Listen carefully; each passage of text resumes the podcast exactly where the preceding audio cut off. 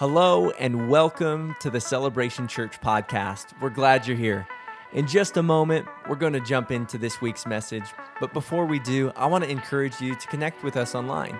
You can follow us on Instagram or Facebook, and you can also subscribe to our YouTube channel and this very podcast. We want to stay connected. So, another great way to do that is be our guest on a Sunday. I'd love to invite you to be here. If you're local, come out.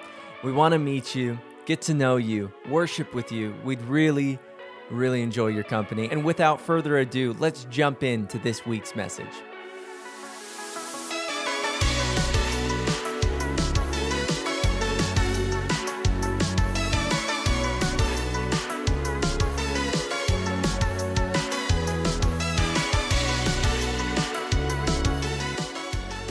All right. Um, hey, I just want you to know right up front, um, we, we try our best to make environments available for your children uh, in the kids' ministry. And uh, if you have a, a child, uh, today would be a good day to have them uh, next door. And I'm not, I'm not going to be vulgar or anything. I just, I just, it's, it's good to have the kids in environments that we create for them on purpose that are designed to, to help your kids get close to Jesus. Uh, also, so we can talk to the grown-ups like grown-ups. All right. Um, and the reason I say that is we're in the middle of a, a collection of messages. Well, we're actually the second service of a collection of messages um, out of the, the book in the Bible that is called the Song of Solomon. It's found in what's called uh, the, the wisdom literature. So there's a, a portion of Scripture. Your Bible's divided into a bunch of different sections, um, mainly by genre. And, and the wisdom literature uh, contains several books that are all about um, wisdom for, for life, wisdom to, to live in life. And this, this book is the Song of Solomon. It's it's a book that's all about uh, sex, relationships, and, uh, and romance. That's, that's what this book is about. And so I, I say that to say uh, you got plenty of time to get your kids over to the kids' church. If, um, my, my wife was encouraging me to change the message a little bit. I was like, no, no, no, let's just get more kids in the kids' church. I don't have time to change it. Okay. Here's the ground rules for today's message. Thank you. um, and um, hopefully, hopefully they have room over there. And some of you are paying attention. That's great. Uh, hopefully they have. If, if they don't, I will. If I see you come back in with kids, I, I will. I will adjust a little bit. Uh, I just. Um, uh, I want to make sure that you're, you're given as much uh, honor as a parent as we can. Um, here's some ground rules for today. Are you ready? Okay, ground rules are this. Number one, uh, I want you to listen to this sermon and, in fact, to all the sermons in this series for yourself. No side eyeing the person next to you. He's talking to you. Like, none of that. Listen, listen for yourself. The next thing I would say is this let's listen to all of these messages, including this one, uh, with a lens for the future, not a lens from the past. What I mean is, if we're not careful, we will hear these types of messages about what the Bible says about sex, relationships, and romance, and, and, and we will think that, like, I've already messed up, my, my life is ruined. And that's not the case at all. Um, God has a great plan for your life, a great purpose for your life. And, uh, and my hope is that maybe through this, you'll gain some tools or some framework for where to aim your life with God. And, uh, and I'm just believing that he's, he's for you, He's not against you. Okay? So, so this is not a shame, shame. This is a hope for tomorrow. Okay? You got that? um, the next thing I want to say is this I hate dating hate it. I hate dating, um, and uh, I always hated dating growing up. Probably because I'm, I tend to be a bit of an awkward person, and uh, I, I, I just, I just am kind of awkward. I, I think dating is dumb. I think it's really dumb. The whole process is just really dumb. And for some of you, I, um, my heart goes out to you because I know that you might be, uh, you might be looking for love, like single and ready to mingle. And uh, you might be in your 20s, in your 30s, 40s, 50s, looking for love um, and, and, and, and, and searching. And that's just not an easy spot to be, especially when you get tired of feeling left out. When, when, when, you, when you just you just can't stand to see one more friend, you know, post on Instagram with a ring on their finger. Like it's just like I don't care about your ring. Like I want my own ring. You know, to see them coming to church and like the, the wing, that the, they're like they're pretending that rock is just so heavy they can't even raise their hand in worship. You know, they're like, oh Jesus, so heavy, so heavy. It's, it's like, ah. It, maybe it feels like you're, um, and I don't mean this in a, in a I'm not, I actually don't mean to be funny with this, but like maybe you feel like uh, your life has been more like the, the baggage claim of the Boise airport and like the bag that just doesn't seem to get picked up. And you've seen other bags get picked up and you're like, I want my bag being picked up. and what makes it even worse is when you go to someone else's wedding and, and you're trying to smile, you know, and then there's, there's like grandma or somebody sitting next to you and they're like, you know, at the end of the wedding, they're like, hey, you're next. You know, and they. I would just encourage you next time you're at a funeral, like lean over to them and be like, hey, that's about to be you.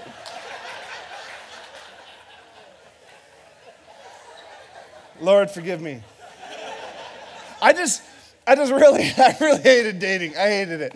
I, I, was, I was not, I was not the greatest at dating. But I think the reason I really don't like dating is, um, I just think that like dating isn't working. Like what is normal in our culture is not working. Can we, can we just be honest that like it's, it's not, it's not producing the kind of results that we want for our hearts. And um, I think it's important to note that like the American model of dating that didn't really begin until the 1920s. Uh, it, it, it's, this, it's this new idea of, of, of, American culture, this dating idea. It's about 100 years old. And, and can I just tell you that I, I genuinely believe that, that God knows more about relationships than the Kardashians or Chris from The Bachelor. I, I, just really do because what's going on, the way we're dating in America right now, it's just not producing long term great results. It's really not. Uh, my wife and I are coming up on 20 years uh, of marriage. And I know, I know, she's a lucky girl. And, but, but, but what, what frustrates me, it doesn't frustrate me, it just breaks my heart that I know that that's, that's becoming more and more unusual. And my hope for you is that you would have God's best for you. Like I really, I really think this can be the best area of your life if, if you just allow God to shape the way you think about it a little bit. The, the modern idea of dating looks like this like boy uh, meets girl on an app or at a bar. Uh, boy or girl invite other boy or girl out to uh, um, out to dinner, they, they, they, go to his place or her place, um, they fool around, they, they sleep together, um, th- and then they, they decide that after that, they're like, well, we should probably get to know each other. So they, they start to get to know each other a little bit and, and, and, until the, the boy meets new girl or the girl meets new boy, and then they, they go go to go to eat together, go home, fool around, and then decide to get to know each other. And this this cycle just keeps going un, until we get to the spot where a boy meets really special girl and girl meets really special boy, and then they get married, and that's really good until boy meets new special girl or girl meets new special boy. And then the cycle just keeps repeating, and it's, it's just ripping homes apart and it's ripping hearts apart, and it's not God's best for us. Let me say it like this we play like we practice. What I mean is, is the way you practice determines how you play. So I back years ago, I used to coach rock climbing. That was like a lot of this uh, ago. You know what I'm saying? but I used to coach rock climbers, and, and I would coach them. Uh, when I did, I, I would train uh, uh, up until failure. I wouldn't train un, I wouldn't train to fail. So what I mean is in climbing, you, you, get to a point where your, your grip gives out or where your arms, your strength gives out. And a lot of climbers try to get better by climbing at their max difficulty constantly. And what they don't realize is they're training their brain to, to release the fingers. and they're, they're climbing at their max, but their, fa- their failure, failure becomes part of climbing for them. And so the way we would train kids was we would have them right below their level of, of failure so that they could, they could learn that they could hold on to things longer than they think they can. I, I would just say let's, let's do the same thing for marriage because I know we're talking about dating, but, but it's, it's quite true that, that really the way we date nowadays – it, it really trains us how to break up more than it trains us how to stick together. We get really good at, at to find someone new, to be able to, to move on, to have lack of commitment. And I just say, I, I want to be somebody that, that, that practices like, like I plan to actually play. And so, um, when you hear a message like this, you might be thinking like this fear of, uh, are you saying, preacher, that I need to find one person for the rest of my life? That sounds really boring and painful. And my question to you is look around you at the people that aren't doing that and tell me they're having a great time. Tell me their life is simpler. It's hard.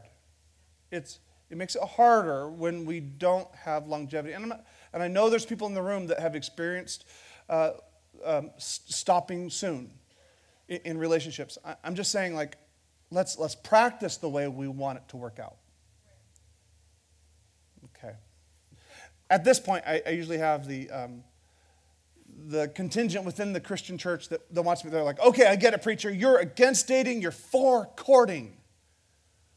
And I just want to say, like, the 1800s called and they want their word back. when, when, there's, they're always trying to split hairs between dating and courting. Basically, courting is dating the biblical way, where you're trying to get some, to know somebody intellectually, emotionally, and socially before you get to know them physically. That's how we're supposed to be anyway. And we don't need to use super old fashioned words because we're making young people think you're out of your mind because you're using a Victorian era word. Okay. either way, either way, dating's the worst. It's the worst. Okay. Uh, because ultimately, my, my hope for you is that you would do things differently now so that in the future your life could be different. This is a financial quote. Uh, it comes from Dave Ramsey, but I think it applies to relationships. He says this If you will live like no one else, later you can live like no one else. I'm telling you, if you want to have a really healthy marriage, you need to have a really healthy dating life. It matters. And this isn't just for young people, this is for older people. And maybe people that have already gone through divorce and you're trying to refine love. I'm telling you, if you want it to be different, you have to choose now to live differently than others so that in the future you can live differently than others around you. I can just tell you, as someone who is, who's done it, and I would say we're doing pretty good, like it's worth doing things different. It's worth it. And so we're in the book, uh, it's called the Song of Solomon.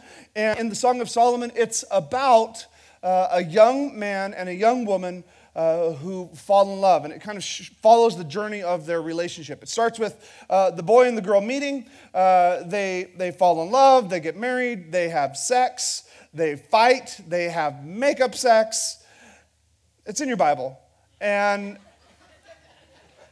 and today we're going to talk about the portion that's up there a little earlier, which is where uh, they date.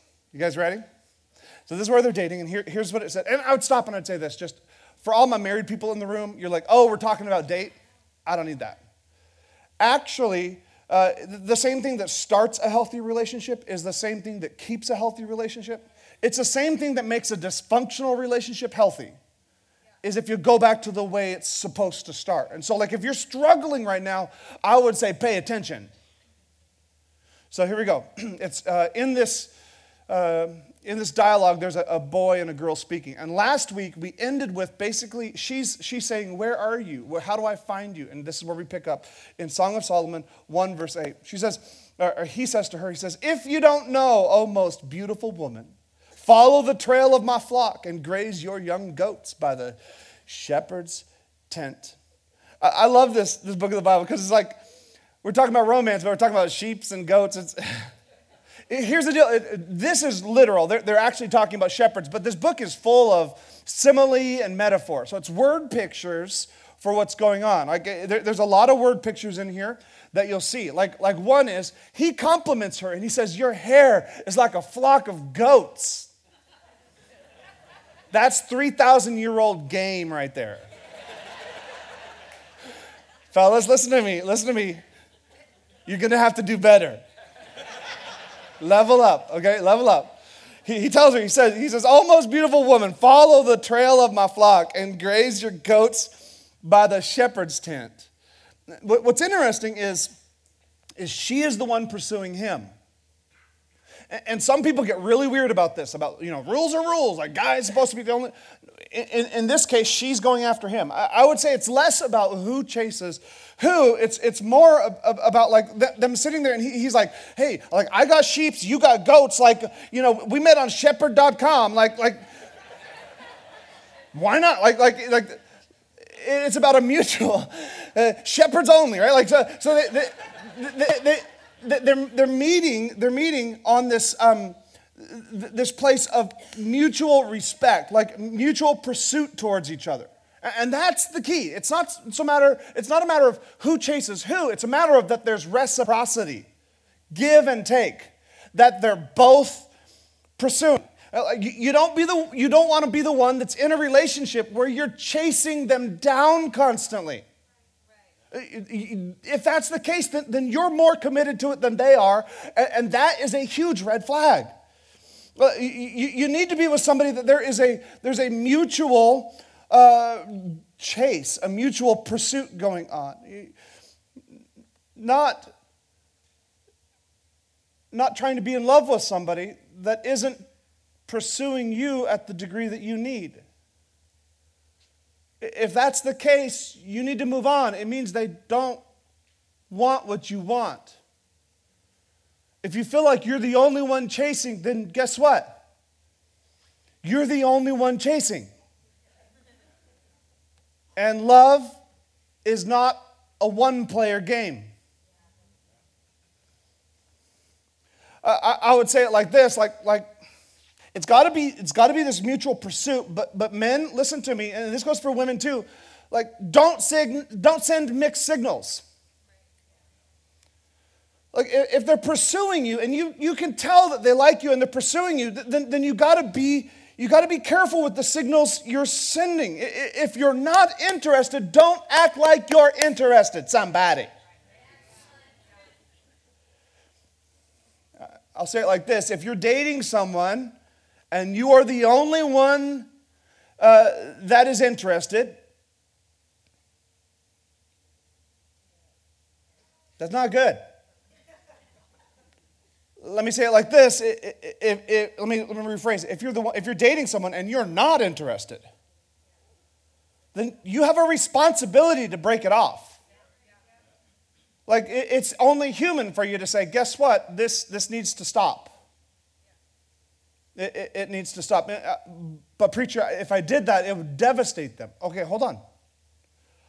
I, if you actually care about them, if it was me, I would really hate to date someone who has already broken up with me in their heart. So if you if you have like a shred of concern for them, you need to make it clear. All right. There's some moms in the house that need to be amen me a little better than that. All right. okay. So let me get let me give some. So I'm going to push a little harder. Okay, this is my job as a preacher is not to tell you all the things that make you happy. My job is to be a little bit of a contrarian. Um, in fact, it would be to be. A, some theologians would say that the role of a pastor is to be a naysayer. Nay. Let me say it like this. A single man and a single woman who are not interested in each other don't go to movies together.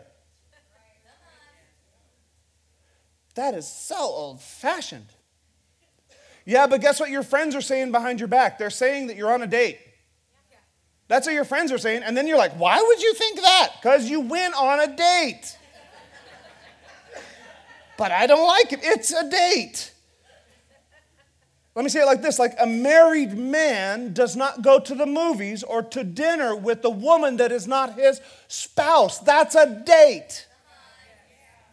That's a date. What, what happens is, when you find someone you love, you, begin to flirt with them. That's what's going on with this couple. She's saying, Where you at? He says, I'm over here. That's what's going. They're flirting, flirt. It's like when I met my wife. She was talking to this this this other guy, and and this fool asked me. He said, "Hey, I want to take this girl on a date to San Francisco. Can you drive us?" And I was like, "What you mean is you don't have a job or a car? She's mine, sucker!" Like.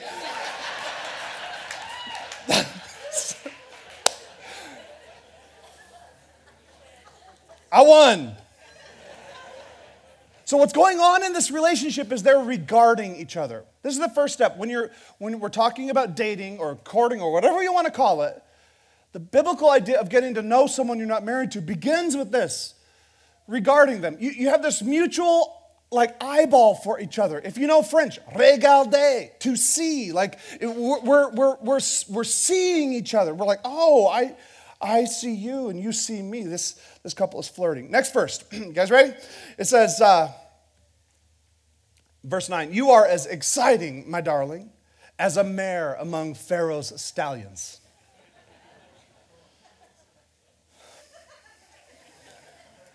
Three thousand years old. Um, what's going on here is, is some, some theologians would say that she is probably Egyptian. Um, and, and, that's why he would bring that up. It's, it's possible. Uh, doesn't really matter. The point is that in Pharaoh's army, just like any ancient army, they would have a horse breeding program. That's how you get enough horses for your army. Uh, but in, in the case of Pharaoh, and we know this through antiquity, that Pharaoh's army reserved white horses for Pharaoh alone. No one else was allowed to ride a white horse in the Egyptian army other than Pharaoh. So, what would happen is if you were watching a parade, or if you were on the battlefield facing the enemy, and one of those horses is white, you know that Pharaoh himself is in the parade or in the war. Like he stands out. And what, what he's telling her is like, when I walk into the room, you're the only one I notice. When, when I walk into a room, you, you stand out like you are unusually, like you stand, you're, you're amazing. When, when, when, when, when, when you're in the room, everyone notices you. That's what he's saying. he then tells her this He says, How lovely are your cheeks, your earrings, set them afire. How lovely is your neck, enhanced by a string of jewels. He knows how to compliment a woman. He's not saying you got nice jewelry. What, what he's complimenting is her cheek. And he uses her earring to talk about her cheek. He says, You've got great cheeks. Those earrings just make them light up. He's saying, Your neck is amazing.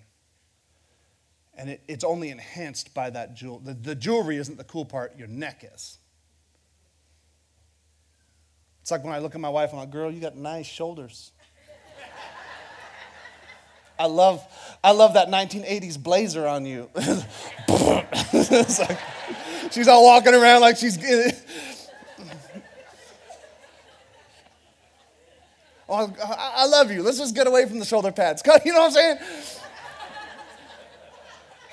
All right, here we go. Here we go. So now she's, she's going to talk.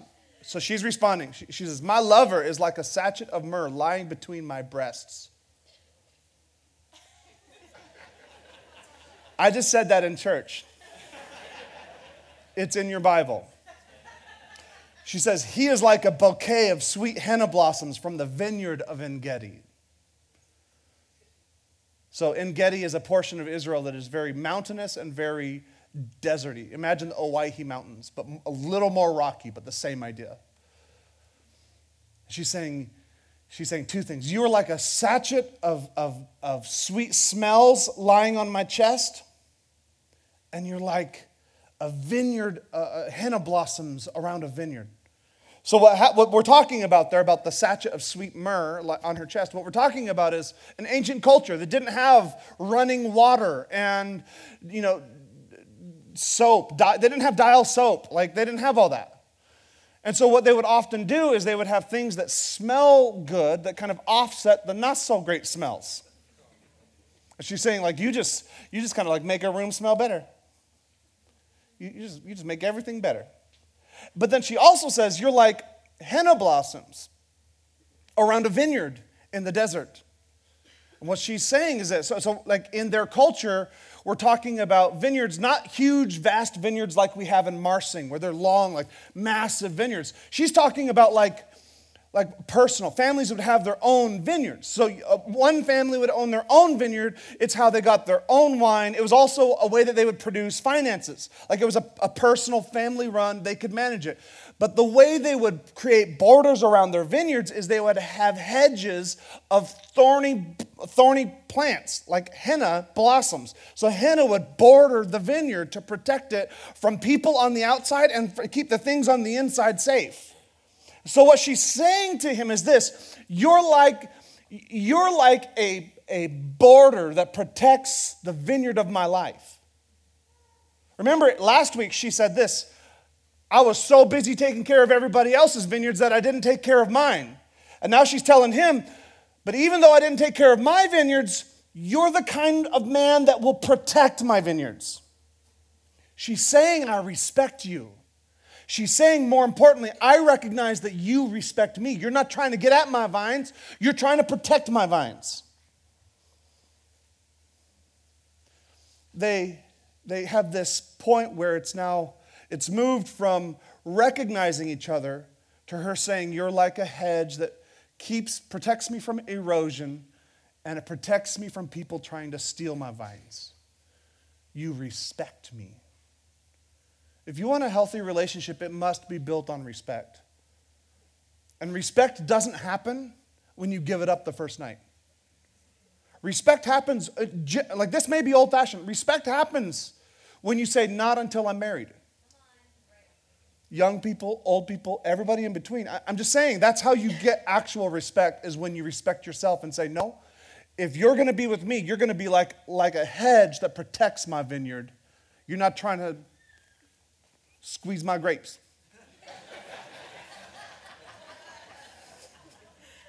so stupid, I'm sorry. She says, she says this. She says, You are so handsome, my love. You're pleasing beyond words. She's saying, I, I, I enjoy being around you. I, I, really value you. I respect you. There's a deep friendship that's building. She goes on, she says this. She says, The soft grass is our bed, fragrant cedar branches are the beams of our house, and pleasant smelling firs are the rafters. What she's saying is, We have not moved in yet together, but guess what? Wherever you are, that's my mansion. She's saying, I feel at home with you. I, I, I feel safe with you. I feel secure with you. I, I, I'm, still, I'm still on the journey towards getting, getting married and getting together. But, but at this point, I've already come to a place where like I deeply respect and value this thing. I feel at home where you are. And then she goes on, and this is actually beginning chapter two. And you'll see this in your Bible a lot. So we're ending chapter one and going into chapter two, but it's the same thought. And, and the reason is because the verses and the chapters of your Bible, they were all added later by a French monk. So the verses and chapters don't actually determine the, the line of thought, the text does. The verses and chapters are just to help us find the same spot quickly. That's all. And so it's going to continue, this, this romance that they're having, it's going to continue. In verse 1 of chapter 2, she says, I am the spring crocus blooming on the Sharon plain, the lily of the valley. In many other translations, it would actually say it like this I am the rose of Sharon. I'm a rose of Sharon. Uh, what it is, it's actually not a rose. This is why this translation, it's a newer translation, it, it, it takes out the word rose. It's actually a hibiscus plant that we're talking about. It's this right here. Um, she's saying, That's what I am to you. I am the rose of Sharon. Sharon's a plain. It's, it's this plain with a, a unique hibiscus plant that grows there. And in antiquity, it was special because it was number one, it was rare, and be, because it was considered the most beautiful plant in antiquity. So when you found the Rose of Sharon, you, you valued it because it was unique and it was rare. She's saying to him, I, I recognize that I am rare to you. I'm not just like every other. I, am not common to you. I'm, I'm special and unique. I, I'm, I'm, I'm different. She says, When I'm around you, I feel beautiful, is what she's saying. And you see this, right? Like if you were here last week, you would know that that's not what she said. Last week she said, Don't look at me, I'm ugly.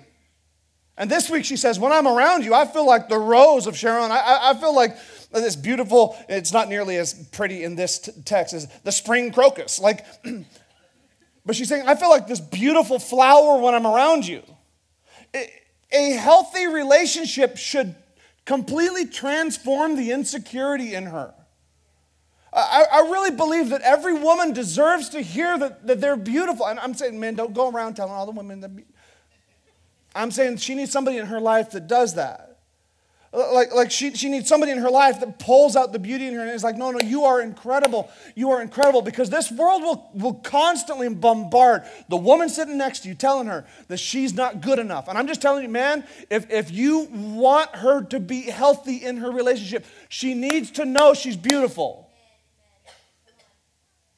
and not just physically attractive, like, like attractive. Like my wife, I, she makes me laugh so much. She's so fun. Like we have a great time together. But like I, I don't even like it when another dude makes her laugh. I'm like, you shut up. You're not funny.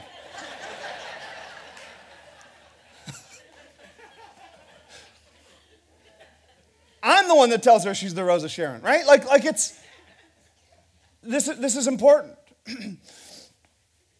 Women, do not settle. Do not settle for a man that doesn't make you feel like a rare, beautiful flower. You're worth more than that. he goes on, uh, uh, so this is, this is her speaking. She says, or this is him right here. It says, uh, like a lily among thistles is my darling among young women. He's, he's saying, you, you are this beautiful plant, and the rest of them are all weeds. He's like, You're amazing. They're all trash. like, I love that. They're all just jump. And then, then she jumps back in. She says, Like the finest apple tree in an orchard is my lover among other young men. I sit in his delightful shade and taste his delicious fruit. What she's saying is very similar, where he says, the rest of them are all thorns. You're the only, you're the only lily. She's saying, the rest of those trees don't matter. Only one of them gives me shade. She's saying, when I'm around you, I feel protected. I feel secure. I feel safe. She's saying, when I'm around you, I don't feel afraid. I don't feel insecure. And, and, and, and I feel like I'm in a safe environment when I'm around you.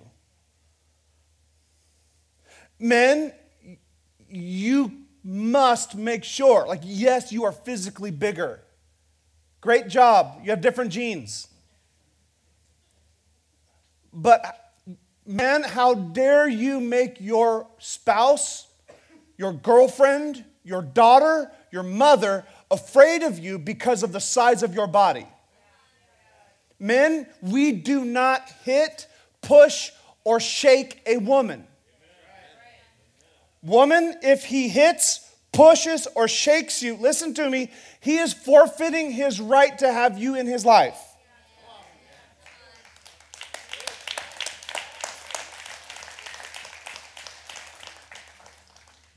There are more than one ways to break a marriage vow.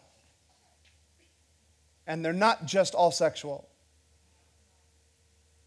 This is why, as a, as a preacher, I love, I love like the traditional wedding vows. I, I love them. Uh, because I feel like they include things that need to be in there. Like I'm good with the custom vows; they're fun. Like, but I just think it's unrealistic when somebody's like, "I will bake you chocolate chip cookies every day of your life." You're like, "Yeah." like there's gonna be a day when you're like, "No, you're getting raisins."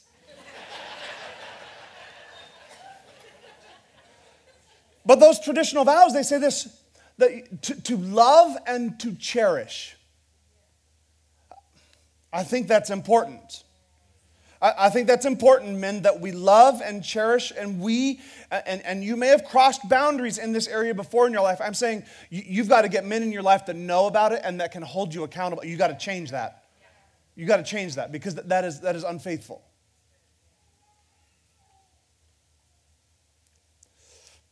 I annoy my wife, but she's not afraid of me. I promise you, she's not afraid of me. that girl ain't skirt. Okay, here we go. Next person. she says, He escorts me to the banquet hall. It's obvious how much he loves me. So she's saying, number one, this is in public. This is, other people can see that he loves me. And she says, It's obvious how much he loves me. This is a translation tool called a dynamic equivalent, okay? That means they're taking the thought, not the actual words, they're taking the thought and translating it to English so we can understand what that thought means. Because the, the original text doesn't say, It's obvious how much he loves me. It says, His banner over me is love, which makes no sense to us. But I'll explain it to you so you can see how the translator would say, It's obvious how much he loves me. His banner over me is love is this. In, in ancient times, when a general would march into war, they, they, they, they didn't have comms, they don't have radios. So the way they would communicate is with flags. These flags were called banners. So she's so they'd march into battle with this big banner that, that tells, that declares what, what the, the, the unit is called, what the army is called, or, or, or calling them to attention. And she's saying, like, over my life, you hold this giant banner, and it says ahava, it says love.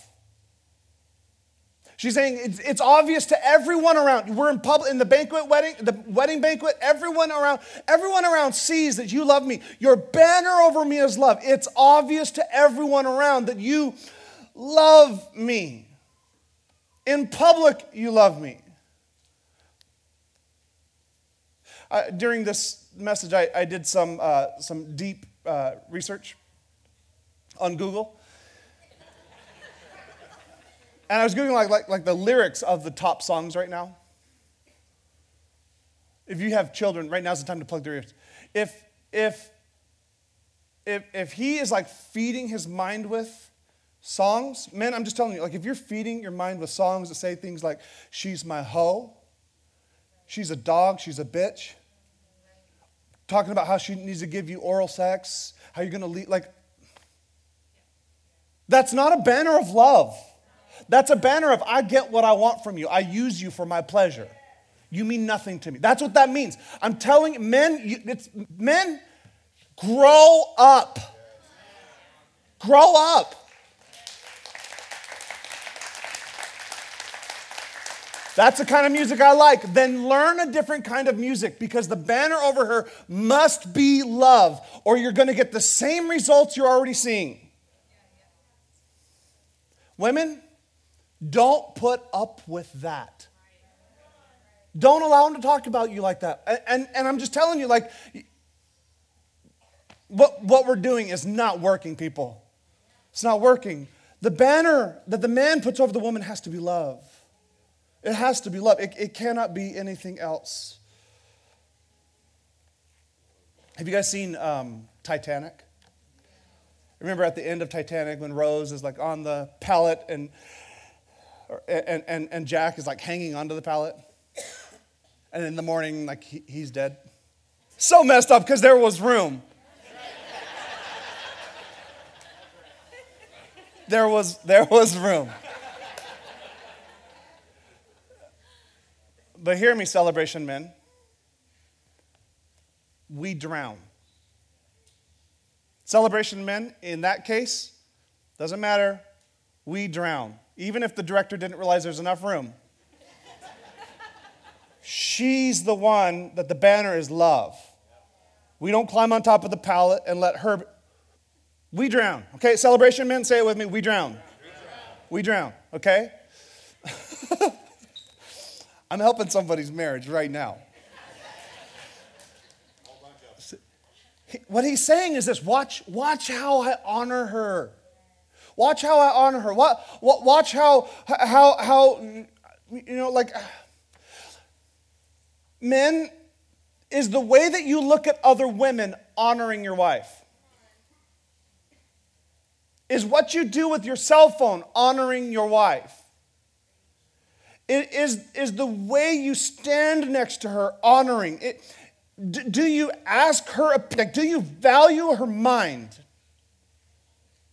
When the kids complain about a decision mom made, do you, do you contradict her or do you stand with her, even if you disagree? I'm just telling you, in our house, like our kids know, like there's a couple things you don't do. And one of them is you do not raise your voice at mama. Want to know why? Because that girl's my girlfriend.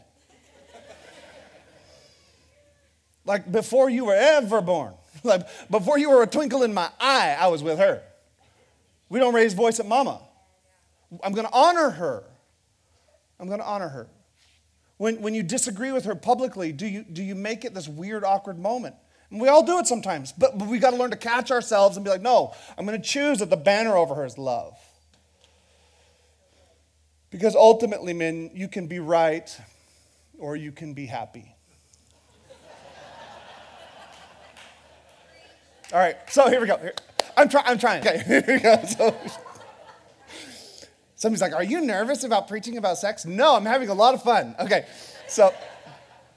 So they regard each other, they're seeing each other, they, there's that, that initial regard. There's a respect that's developing. She's saying, The banner over me is love. And, and, and then the natural progression is there's going to be this romance thing. Romance. She says it like this She says in verse 5 Strengthen me with raisin cakes. 3,000 years old. Re- re- refresh me with apples, for I am weak with love. Oh, I'm so weak with love. She's saying, Bring me a snack. like, this is her talking. This is not him being like, Make me a sandwich. This is her. This is her saying, Bring me snacks. But what's interesting is when she says raisin cakes, there's, there's meaning there. Like, there, there's meaning. And, and the, the, meaning is in, in ancient Middle Eastern culture, uh, the, these small fruits that are like full of seeds like this, this was considered an aphrodisiac. So you're like, you're like, got the crunchy of all the seeds in there. It's supposed to be this aphrodisiac. She, she's saying, like, break out the blue pills. That's what she's saying. So I don't know about that preacher. That's a little far fetched. Then she says, she, says, refresh me with apples. The word apple there, it doesn't mean like apple. It means any fruit that is red and is full of seeds. So there's a little bit of an innuendo going on. And well, that's still not convincing me. Well, let's go to the very beginning of the verse where she says, strengthen me. The Hebrew word there for strengthen me doesn't mean help me work out at Planet Fitness. It means lie on top of me.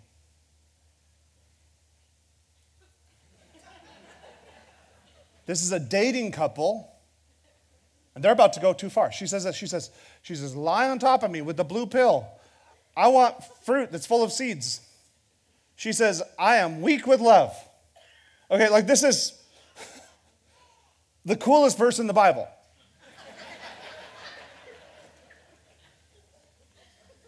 She's saying, I want that apple pie.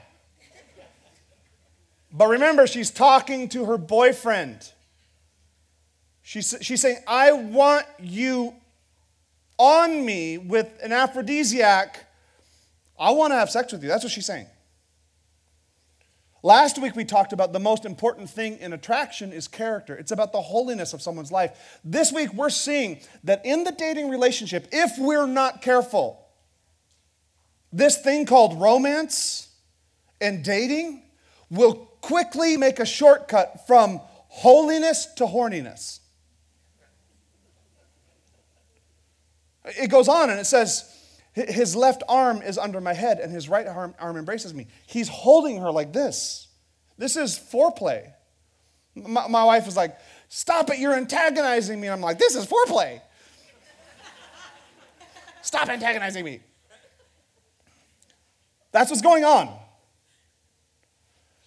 I would say this at this point in the sermon, there, there are some people that, that you're just like, I don't know what this has to do with anything. Listen, listen, some people don't want to talk about sex in church because if God actually talks about sex, then that means he's the God that actually cares about the real things of life. And if he's a God that actually cares about the real parts of our life, then that means I should probably listen to him and have some consideration for what he says. And if I consider what he says, then that means I might need to submit to what he says. And I don't want to do that. So it's really not right for the church to talk about sex.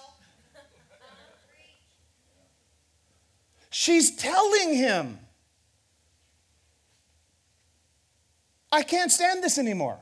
She's saying, I want you on me. Like, I, I, I, I want, this is, this is wild. She's saying, I'm on fire. I can't stop anymore. And his response to her is important. Because there's really two options he could have. He could say, like, let's get it on. or he could be like, get behind me, you harlot, you, you like, terrible person. He doesn't do either of those, actually. He chooses the third option. Here's what he says Promise me, O women of Jerusalem, by the gazelles and the deer and the wild deer, not to awaken love until the time is right. Promise me, by gazelles and deer, not to awaken love until the time is right. Here, the word gazelles is in the masculine form and the word deer is in the feminine form. So, what he's saying is this Promise me by the bucks and the does that you will not awaken love until it's the right time. In our understanding, he would be saying something along the lines of like, promise me by the birds and the bees and, and everything male and female that you will not awaken this thing called love until the time is right. He's not saying shame on you for having these feelings. He's saying the right feelings, wrong time. My, as your pastor, my hope for you is that there will become a day in your life, whether you're young or you're old, and you're looking for love. My hope for you is that you would come to a place where these feelings erupt inside of you and you long for somebody the way that she's longing for him. But understand you can have the right feelings at the wrong time. This is not a shame, shame sermon. This is a right feeling, but wrong time. Right feeling, but let's let's wait until marriage. Let, let, let's wait until it's time to awaken love.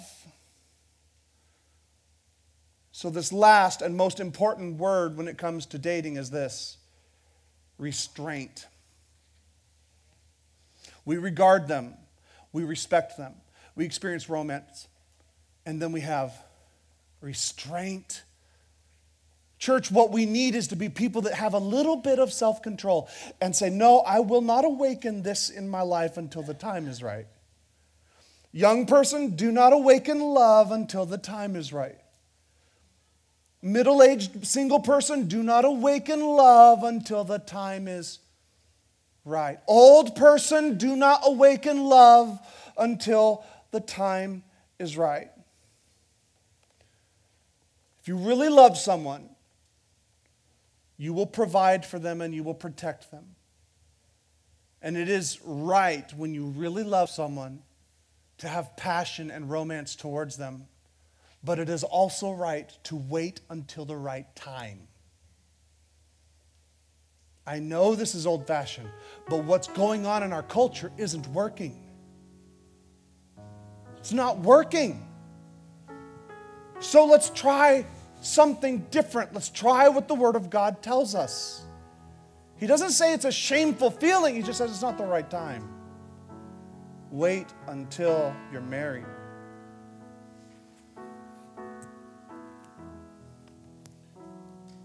Just as a wedding does not change your character, a wedding does not kickstart your sex drive. Right feeling, wrong time. And if somebody was to tell you, oh, sex outside of marriage is terrible, they're an idiot. Uh, according to studies, it's better in marriage. That's like when somebody, I've had people tell me, like, I tried drugs and it was no good. Like, you got bad drugs. the, the, the problem isn't if it felt good, the, the problem is, the problem is it's not the right time. Just because something feels good doesn't mean it's right. Doesn't mean it's right. Teenagers, listen to me. Middle aged single people, listen to me. Old single people, listen to me. You were designed by God to not go halfway. Let me say that another way. You were designed by God to go all the way in this area of romance. This is why you wait until the right time. Because if you think fooling around with somebody and doing everything but penetration is going to satisfy you, I'm telling you, you're going to be miserable and you're going to discover you were not made to go part way and stop. Let's be people of restraint.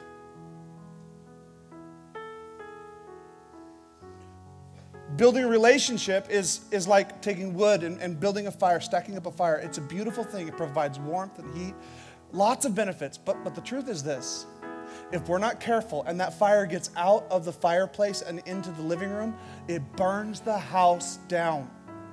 I went to Santa Rosa right after the, the, the, first set of fires that went through. And I remember we were visiting a friend, and, and, and as we were there, it was just like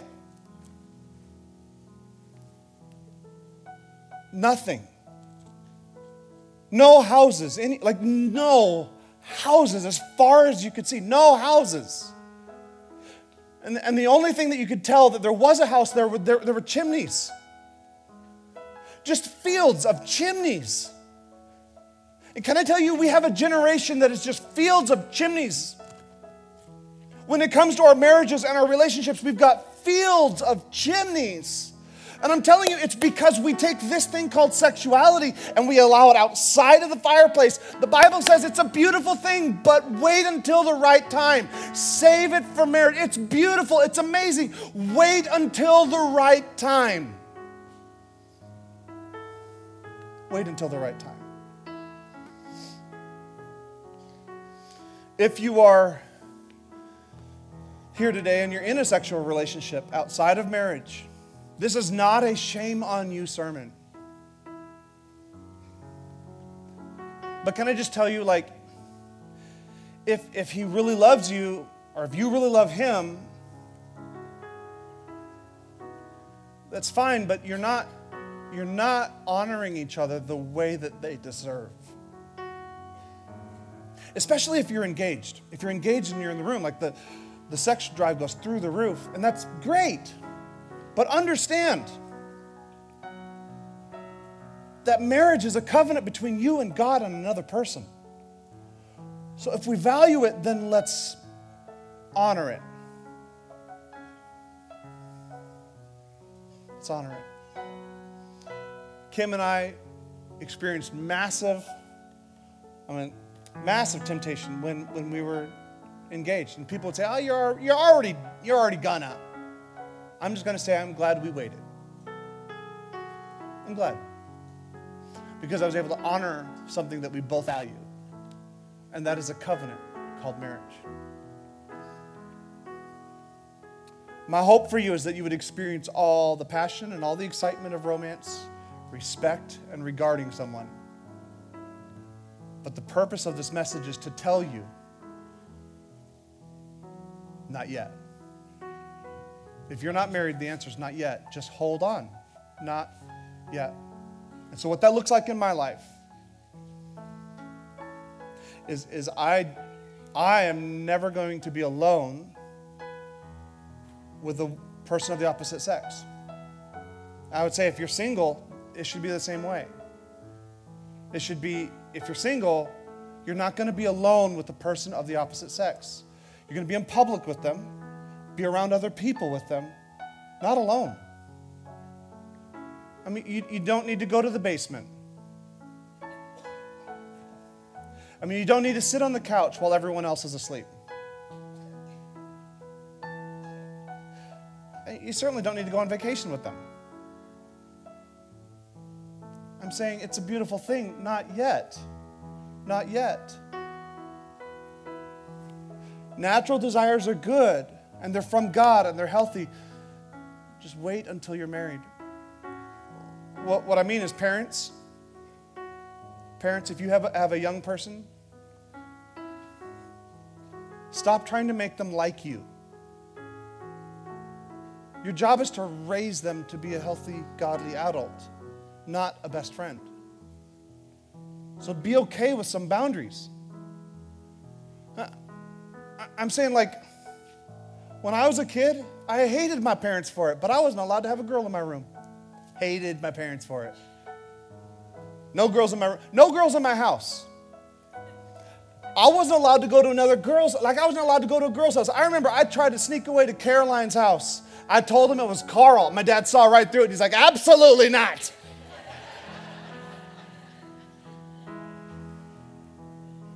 Hated them for it, but now I thank them so much for it.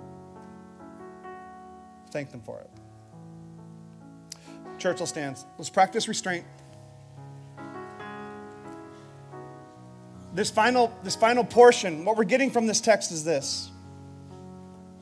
That this, this idea of dating and finding somebody is beautiful. That we regard them, we respect them, that there's romance. But we must have restraint and wait until we make a covenant with them and God. If you're in the room and you're hearing me and you're thinking, uh, it, is it too late for me? Like, I've already done things that in this area that I wish I hadn't done. Like, what, what does that mean between me and God? Understand this. Here's what it means between you and God. He says to you, Though your sins are like scarlet, I will wash you white as snow. God does not shame, condemn, wag his finger at you. What he's saying is, I will make you clean and new and fresh. But from this day forward, allow your life to be shaped by the Word of God. Marrieds, I'm believing for some of you, you've let some guards down, let some things through the walls, and it's time to reestablish some walls in your marriage. Say, nope. Haven't done anything wrong, but I'm going to reestablish some walls because there's other stuff I do not want coming inside this would you pray with me? Lord, I pray right now for those that are in the room who are married. They love, they love their spouse and they like them on most days. But God, I, I just pray that you would reestablish some boundaries, that we would learn that restraint is okay. God, that we would raise the hedges of protection those, those henna hedges around the vineyards of our life that we would say, no, we're not going to stray outside of those things. God, I pray for the sixth grader that's in the room right now. Lord, that, that you would you would keep them, that they would guard their heart. Lord, that they would that they would have the kind of courage to live an uncommon life and not awaken love until marriage.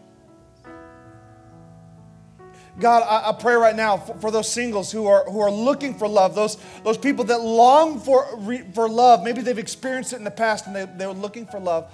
I'm praying that you would bring the right person into their life to reignite those fires. But God, I pray more than anything that they would have restraint and that they would be able to honor you in those relationships.